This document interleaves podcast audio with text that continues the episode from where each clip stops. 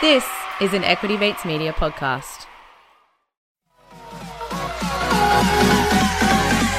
Equity Mates. I will say this about investing. Everything you do learn is cumulative. What I learned at 20 is useful.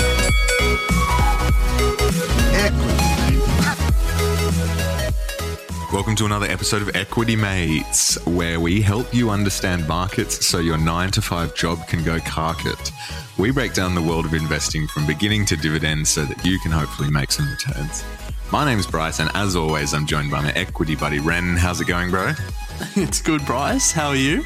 Good. You would have noticed that I did notice.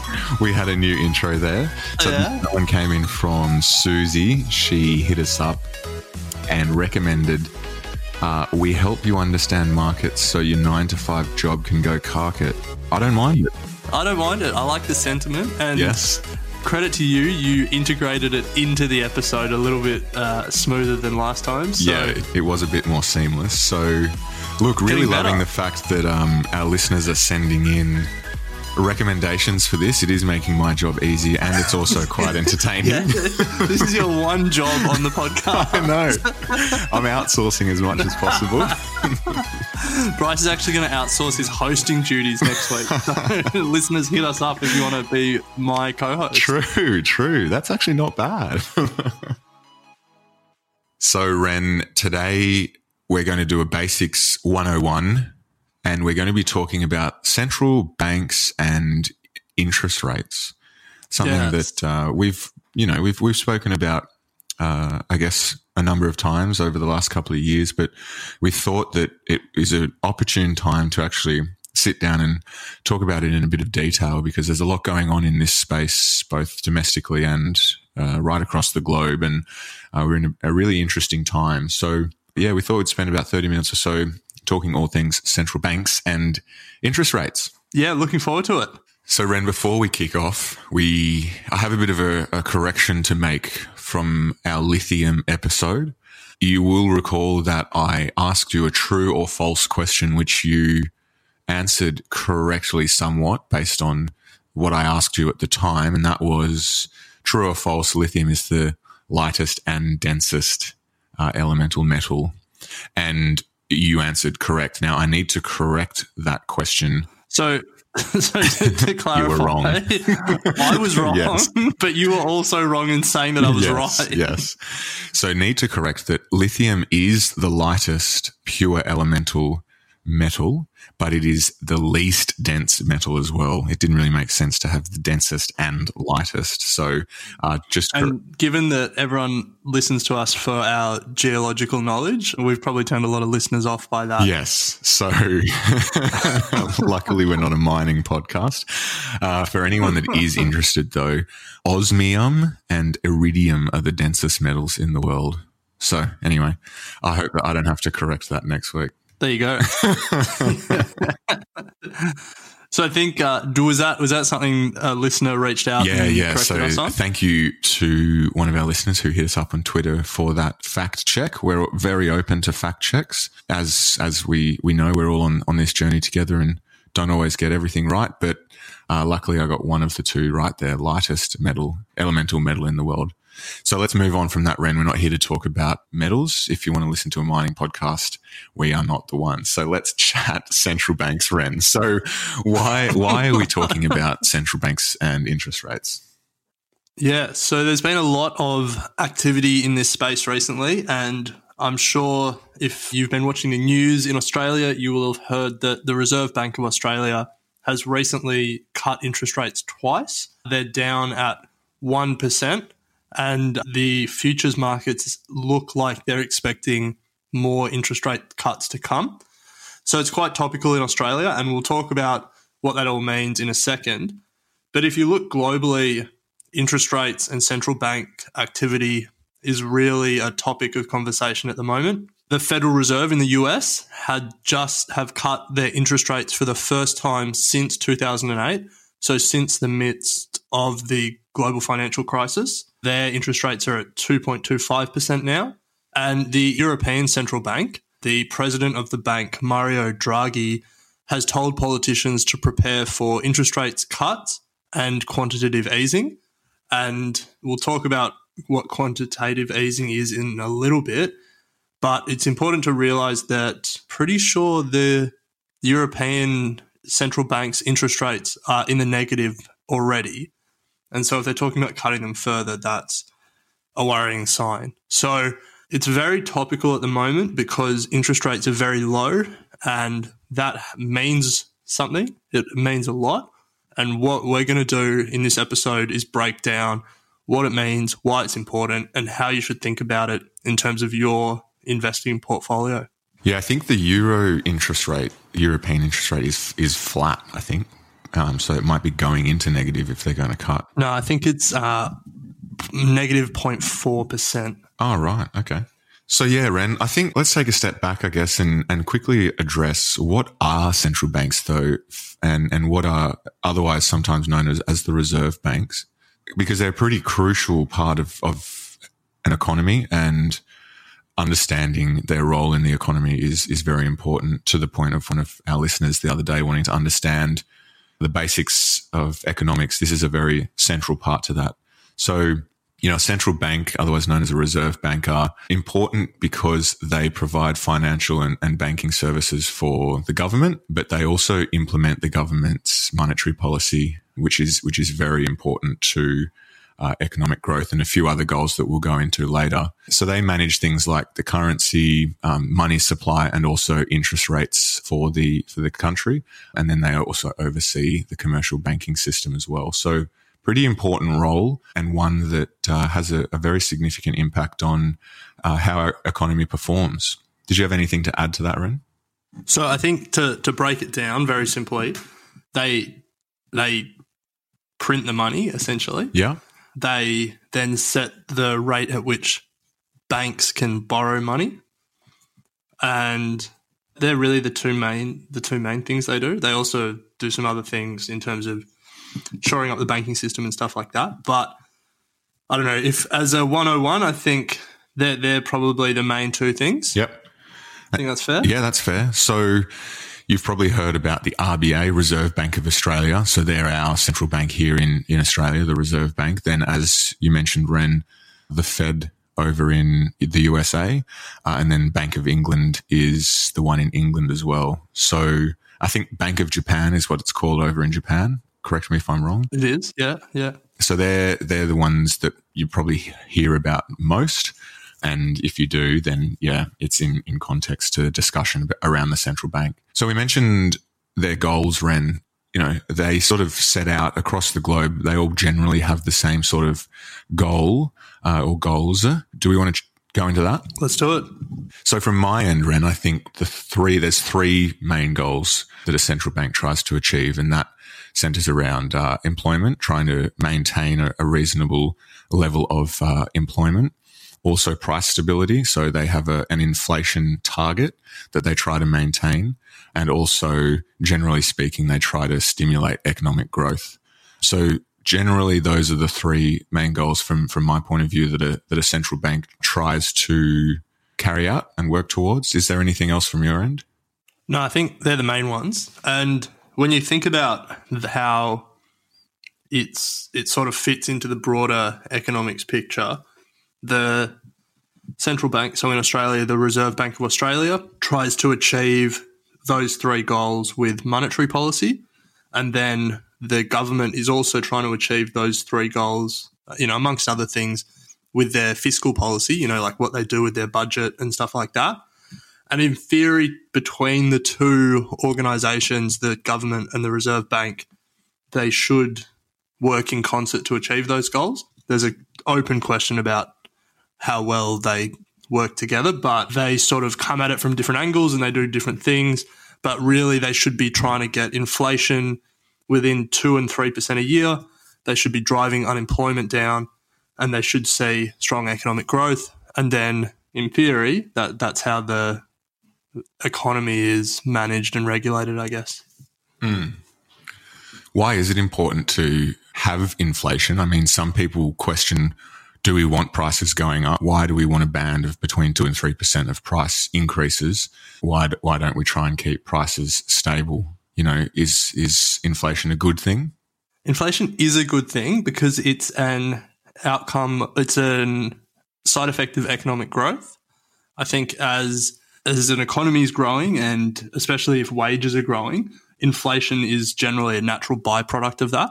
So it's generally a symptom of an economy that's functioning well and growing. However, if you get too much inflation in the system, then that becomes a problem because the the value of the currency that your country has starts to erode, and then you can get into some real issues. Yeah, in that respect. So you want inflation because it's a symptom of a growing economy, but you don't want too much inflation because your currency starts to get devalued, and then if you have hyperinflation, then you get into you know Zimbabwe era or Zimbabwe issues now, or Germany in the 1930 issues.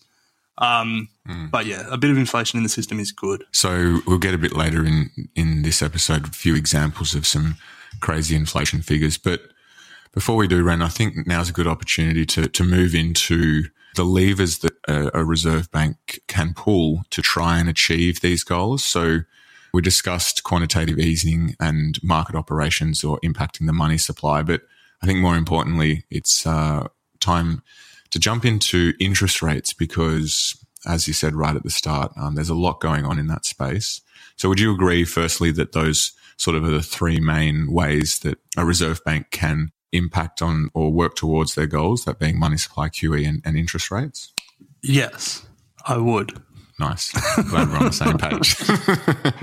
well, then the question is Did you want to discuss QE first or leave that to last and dig into interest rates? So, so let, let's leave that to last, but, yeah. but maybe as a more general point, all, all three of those things essentially do the same thing at the end of the day. The, the practical effect of printing more money or stop printing money, which was the first one, QE, which is about going in and buying financial assets, and then the third one, which is setting interest rates, setting the rate at which banks can borrow money. The intention of all three of those things is really the same, which is to regulate the amount of money in the system, the amount of liquidity in the system. And it's just really three different mechanisms to do that. The, fir- the first and the, the biggest one that everyone talks about and has really been the traditional lever for, in, uh, for central banks is interest rates. So, at a high level, the central bank sets the rate at which banks borrow money from the central bank. If interest rates are lower, it makes banks more able to borrow more money. And in theory, they should then pass this on to their customers. And that means that for customers that are borrowing money, they get a lower rate of interest from the bank that they're borrowing from, which makes them more likely to borrow more money. And on the flip side, it makes people who are saving money with the bank, it lowers the rate of interest that they get. And so it reduces their incentive to save more money in the bank. And so, in theory, because it's more attractive to borrow and less attractive to save, people spend more money in the economy. So, lower, the central bank lowering interest rates and then banks passing that on to their customers, in theory, is meant to stimulate more, more money being spent in the economy, stimulate demand, and stimulate economic growth. On the flip side, if interest rates go up, it makes it more expensive for banks to borrow money from the central bank, which banks then pass on to their customers. So the bank makes it more expensive for their customers to borrow money in the form of loans and mortgages and stuff like that. And they make it more attractive for customers to save money because the interest rates they get on deposits go up. And in theory, that restricts the amount of money in the system because people are saving rather than spending. So, in theory, interest rates as a lever are meant to then change customers' behaviors, how much we spend, how much we save. And on a whole economy wide level, it then is meant to change the level of growth, I guess, that comes out of that. So, in theory, it makes sense, Ren, but in reality, do the domestic banks do they have to pass on uh, the interest rate cut that the Reserve Bank sets, or is it up to them to actually uh, make that change themselves? Yeah, well, that's that's the big point of controversy recently that they they aren't obligated to pass interest rate cuts or interest rate rises on, and what that means is that we ha- have seen some of the banks not pass the full interest rate cut on recently, which then obviously dulls the effect that the central bank was intending to have by cutting or increasing rates in the first place. Do you want to add anything on the theory of interest rates? No, I think uh, you think you nailed that very clear. So yeah, no, I'm all good. So I think to then put that in an investing context, and then maybe we spend a bit of time talking about what's actually happening in practice. But if we Yeah. if we stick to the theory for now, so interest rates are set. That changes the in theory banks then pass that on to their customers, and that changes the rate at which we can borrow and the rate at which we earn if we save with those banks. How that affects us as investors, we have to all remember that investing is a relative exercise. You're just trying to get the highest yield possible for your investment. It doesn't if there's a better return out there for less risk, that that's a better investment. And so that means that you- you're always looking at what the risk-free rate of return is, the the rate of return you can get on your money where you take absolutely no risk, and that rate is in the large part driven by interest rates. So the two main ones are some some people will say, well, the absolute risk-free rate of return is what I can get from the bank. So I base all my investments on you know whatever I can get in the bank. If the bank's giving me ten percent interest and the market's only returning eight percent a year, then I'm not going to be interested in the market. But if the bank is giving me one percent a year and the market's giving me eight percent a year, then the market is a lot more attractive. And so interest rates changing changes the relative value of the different investments, and that will then direct people to invest in different asset classes. The other way is interest rates then affect bond rates, so the rate at which governments and companies issue debt. And if bond prices or bond yields are more attractive, then that will direct money into those uh, into that as an asset class, or you know vice versa. So as interest rates go down, bonds become less attractive because the amount of interest they're paying is less, and bank savings rates become less attractive because the amount of interest they're paying is less. And what that means is that things like the stock market become more attractive because on a relative basis, the risk reward is there for the stock market compared to the lower interest rates on some of these other assets. So, Ren, if I'm a value investor and I'm using a discounted cash flow or something of the equivalent that uses a, a risk uh, or a, a discount rate, with a dropping interest rate, does that change the valuation of the company or does it change what I'm prepared to pay for the company? So, in theory, yes. It just it depends what you use as your discount rate. So, if you're saying US treasuries, like US government bonds, are your risk-free rate, then as interest rates fall and the the rate that you get from those bonds falls as well, then you're discounting it by a lower percentage, and then the value that you're getting increases. So if you're using it, something like that as your discount rate, then yeah, it would change the valuation. If you're using something like the long term average return of the stock market as your discount rate, then it won't be affected by interest rates. Yeah, nice. Equity mate. So, how how's it pl- all playing out at the moment, Ren? We know that that's the theoretical side of things, but in reality, if you look across the globe, as you said right at the start, there's a lot of countries, big economies around the globe that are in the low tens, uh, sorry, in the low single digit interest rates, if not approaching zero. There's some instances where countries are in negative interest rates, which we can explain what happens in that instance. But h- how are you seeing it all sort of play out at the moment? And I guess the big question that we've been discussing is are interest rates now as effective uh, at encouraging economic growth and maintaining price stability and, and uh, high employment as they used to be?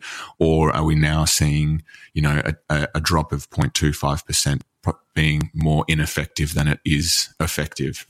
Well, I think you may have you may have alluded to, to the answer or your answer to this question. Well, I'd just like to hear your thoughts on it.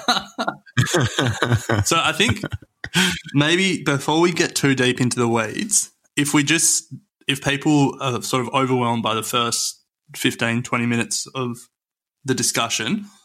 All, all you have to know at this point is that interest rates are set by central banks and historically and in theory they have been able to change the amount of money in the economy and they've been really good at regulating oh they've been relatively effective at regulating things like inflation and economic growth and central banks have been really important policymakers for the economy just really through setting interest rates more than anything else so that that's that's really what you have to know because what we've seen in the last 10 years, as you alluded to, Bryce, is. Sorry, jump the gun. Uh, no, no, it's, it's, it's where this was going, is uh, they have been far less effective.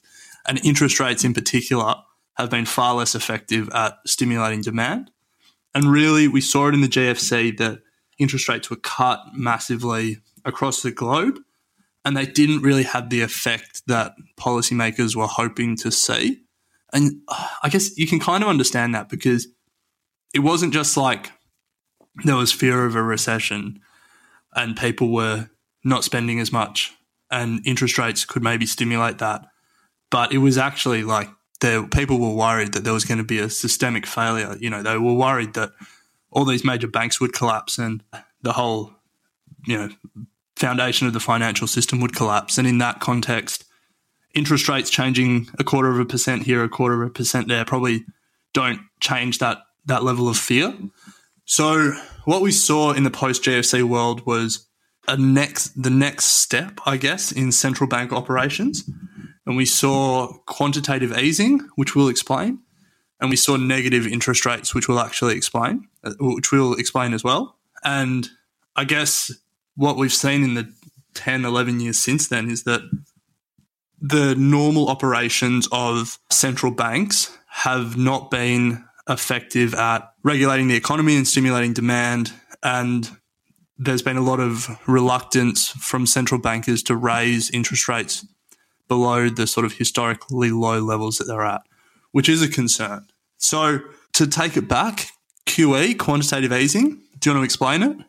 Well, very broadly, I think quantitative quantitative easing um, began in in its well, I don't know, was it the, the the very first time that it began was the end of the financial crisis for I, am not quite sure about the, the historical side or no it, it happened before in, in okay. some countries like bank of japan were doing it from like 2000 right but it really became a big thing after the GFC. yeah yeah so so essentially it's a, another means of uh, the the government or the, the central bank, sorry, stimulating the economy.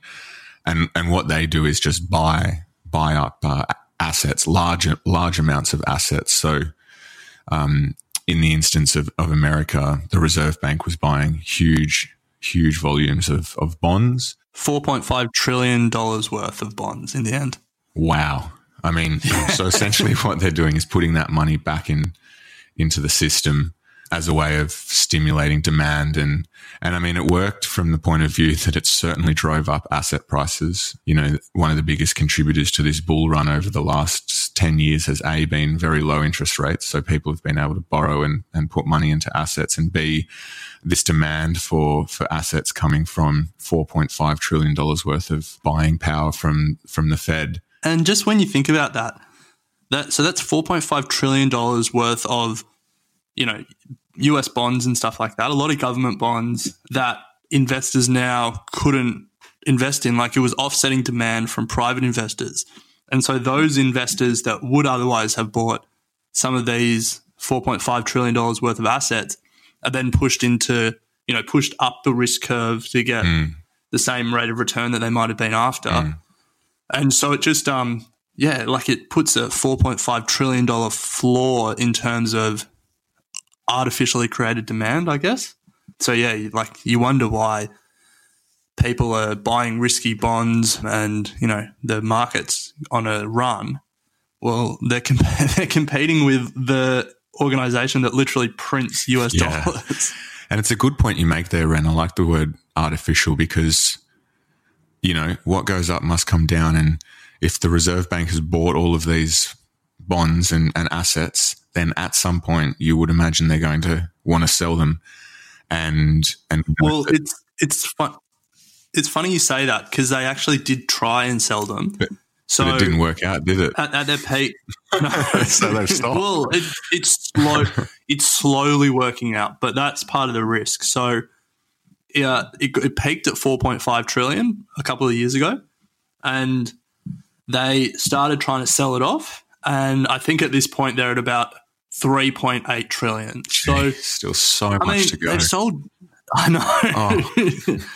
and and the thing is that you know the Fed have cut rates to uh, recently, and there's talk that if the rate cuts aren't effective, that will they have to look at QE again? And so going from a policy setting of trying to sell all these assets off and try and not hold trillions of dollars worth of financial assets on the Fed's balance sheet, the policy setting might have to change to we need to buy more junk to to in, to you know invest in the system and put money back hmm. into the system. But like, this is the question: like, what number is too big? Because I would have said 4.5 trillion is too big. You, you know, if you'd asked me in 2007, and I think most people would probably have been on that same page. But I mean, they they've they hold it, and the system doesn't collapse, and they can print money as much as they want. And the big concern, the the thing that people always freak out about with QE yeah. is inflation because if you're if you're printing all this money and you're buying all these assets and you're you're increasing the value of these assets and increasing money in the economy that that should have a real inflationary effect but if you're having inflation without economic growth then you see stagflation which is a real concern and yet the feds put 4.5 trillion dollars of money into these assets and we just haven't really hmm. seen any inflation so there's an open question about what number is too big. You know, is it $10 trillion worth of assets when we start to see a concerning inflation trend? Is it 20 trillion? Is there a number? And I, I don't know if anyone can answer that. We're sort of in uncharted territory at this point.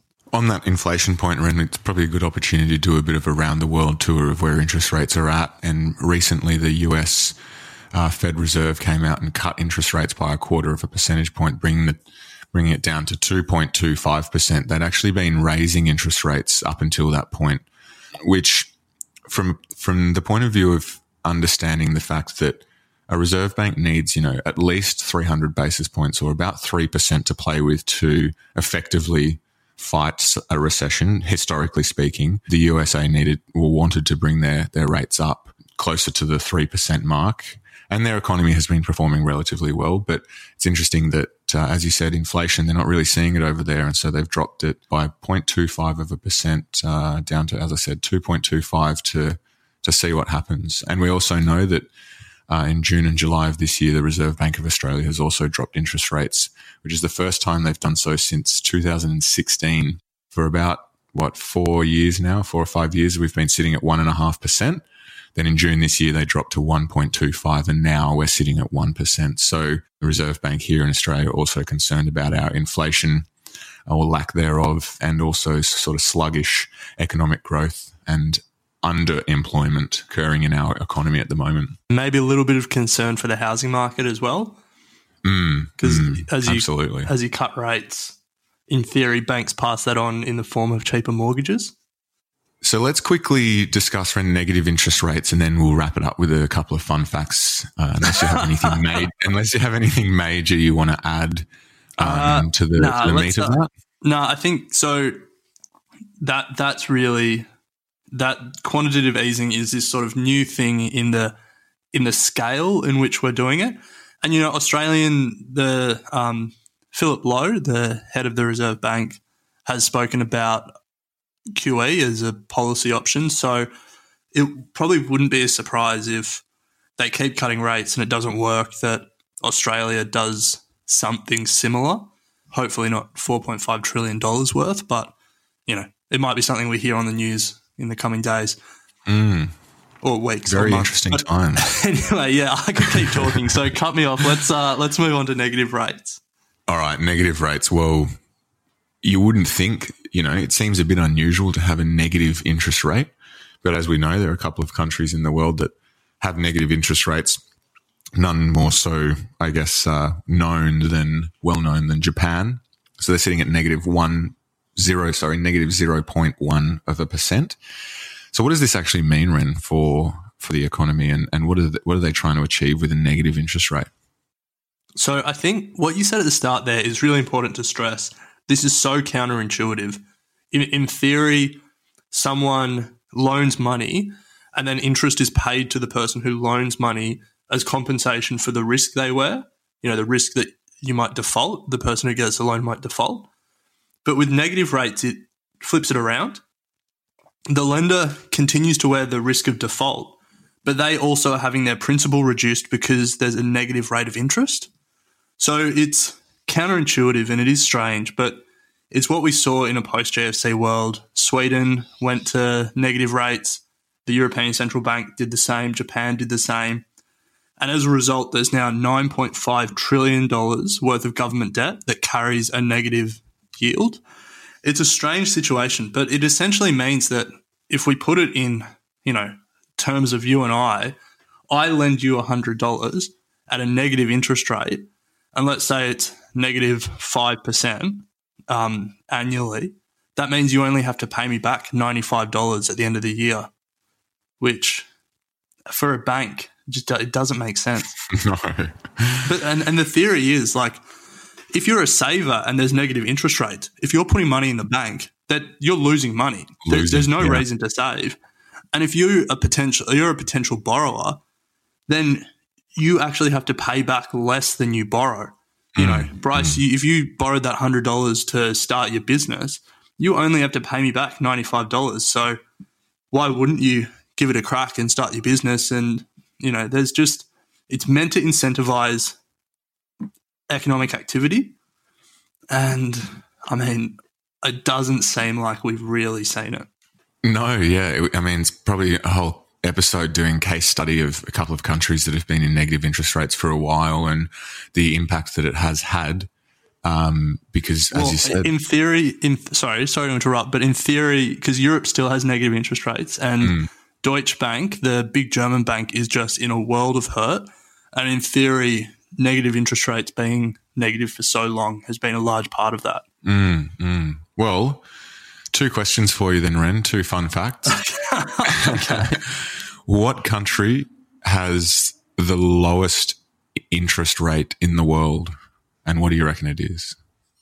Well, I, I would have said Europe as the as the European Central Bank at negative zero point four percent, but uh, uh, yeah, I don't know any lower than that. So Switzerland is negative 0.75%. Wow. Yeah. Uh, really battling with low inflation. So the central bank over there has thrown down negative interest rates. And so they're sitting at, at uh, the bottom. That's really interesting just on Switzerland because they had the they had the largest quantitative easing program of any country as well, not in terms of total amount, but at one st- stage the Swiss central bank owned assets equivalent to Switzerland's GDP. Interesting. So uh, they might that yeah, there you go. Switzerland not not doing well at the moment, I guess. No. Well, then on the other side, the flip side, Ren, there's one country in the world that obviously has the highest interest rates. So what do you reckon it is? And what do you think the interest rate is? And if you've already looked this up, then by all means have a crack. I am not sure, but I'm going to guess it's a country with uh, crazy inflation. So I'm going to say, uh, I'm either going to say Zimbabwe or Venezuela, and I'll have a crack at Venezuela. So those countries are right up there and, and for that reason of inflation. However, Argentina has the highest interest rates in the world in a bid to prop up the country's floundering currency at 68.2%. so huge. So if you're a saver in Argentina, I mean, you'd probably be doing pretty well just sitting some some cash in the bank, and that goes to your point, Ren, of your risk free rate. I I guess we should explain because why aren't we changing all of our money to Argentine pesos. Is that the currency there? I think it's peso. Yeah. And then just putting it in an Argentine bank and earning 68%. That's that's better than you're going to get on the stock market. That's better than you're going to get in any investment. But the the point is if you're earning 68% interest but the currency's being devalued through Worthless. inflation at uh, at a higher rate, then your actual real rate of return um, in, adjusted for inflation is not 68%. It's a lot lower. So that's why we're not getting on a plane with a suitcase full of money and, uh, and trying to deposit it in over there. So yeah, there we go. Two two fun facts. I got one question for you. Okay. So, Bank of Japan has done the biggest quantitative easing program ever in terms of time. It started in 2000 and it's still going today. They've moved from bonds and government bonds, which is mainly what the Europeans and the Americans are buying, into the actual stock market itself. Crazy. As a percentage of Japan, Japan's ETF market, how much do you think the Bank of Japan owns? Of the ETF market. of the ETF market.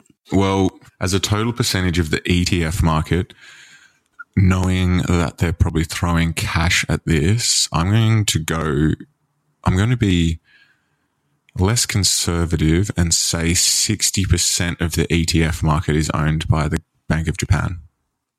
That would be high, but it's not high enough because it's 77.5% Whoa. of Japan's ETF market is owned by the Bank of Japan. Whoa. That's ridiculous. Yeah, and just think of yeah. So they're driving Like- up the demand for all of this at the moment, and it just makes you think like, how long do they envisage holding that for, and what's what's going to happen?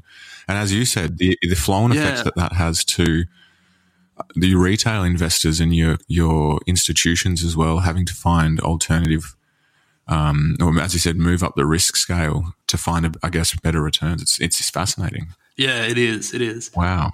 So There you go. I, I have a finishing thought. Do you do you have anything else? Because otherwise, I'll. No, I I'll- think I'll wrap we up. certainly started basics 101, got got a, uh, a bit in the weeds there with some of the QE stuff. But look, I, I really hope that we've managed to break that down in a way that uh, everyone can get something out of it. Because, you know, from the point of view, as we said right at the start, of understanding how all this works and ties into broader economy and the impact it has, I think it's very important. So, yeah, over to you, Ren. So- Wrap it up. So, sh- shameless plug for thought starters. Um, few weeks ago, Howard Marks released a memo. Howard Marks is um, a, a really big investor in the States.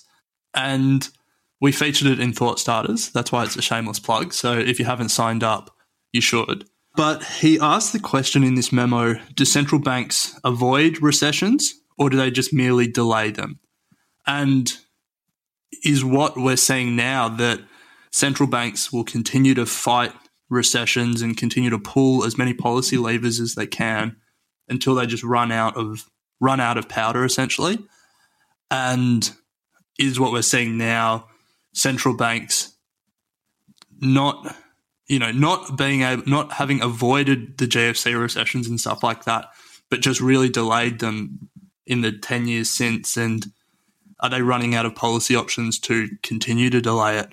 And have they just you know built up uh, something that probably was inevitable Mm. pretty somber thought to end it on but um I, I, as i was researching this and just looking at you know prolonged negative rates and trillions of dollars of worth of QE it, it, it it's tough not to think about that Yeah. memo and to think about the question he asks What's in it and like Mm. who knows May- maybe oh, i definitely don't know but um yeah it's a it's a Mm, scary absolutely. thought So if you are interested in reading that memo, uh, head to our Thought Starters archives, equitymates.com forward slash Thought Starters. Uh, there'll be a link in there to our Thought Starters from last week. And if you have no idea what we're talking about, Thought Starters is a weekly email that, that we send out with five interesting articles that have uh, grabbed our attention at some point in the last couple of weeks. And uh, Ren does a fantastic job at, at collating them. And by, uh, you should head over to our website to sign up. Equally, if you haven't already, join our Facebook group, our discussion forum. There's a lot going on in there. um, some great conversations. So hit us up there. And if you have any questions, we also have the Ask Us Anything forum on our website, and we'll also answer any questions on email, Facebook, or Instagram. So nice, Ren. Really enjoyed that conversation. I think a uh, very important topic and one that is certainly a watch this space because you know we're in uncharted territory at the moment, from in some instances. So um, it'll be interesting to see what happens. Yeah, definitely. And we'll be here to chat about it in a semi nonsense way on this podcast. Love it. All right, Ren, we'll uh, we'll chat stocks next week. Equity Mates and the people appearing in this program may have positions in the companies mentioned. This is general advice only. Please speak to a financial professional to understand how it may pertain to your individual situation. Equity Mates! I will say this about investing. Everything you do learn is cumulative. What I learned at 20 is useful. Equity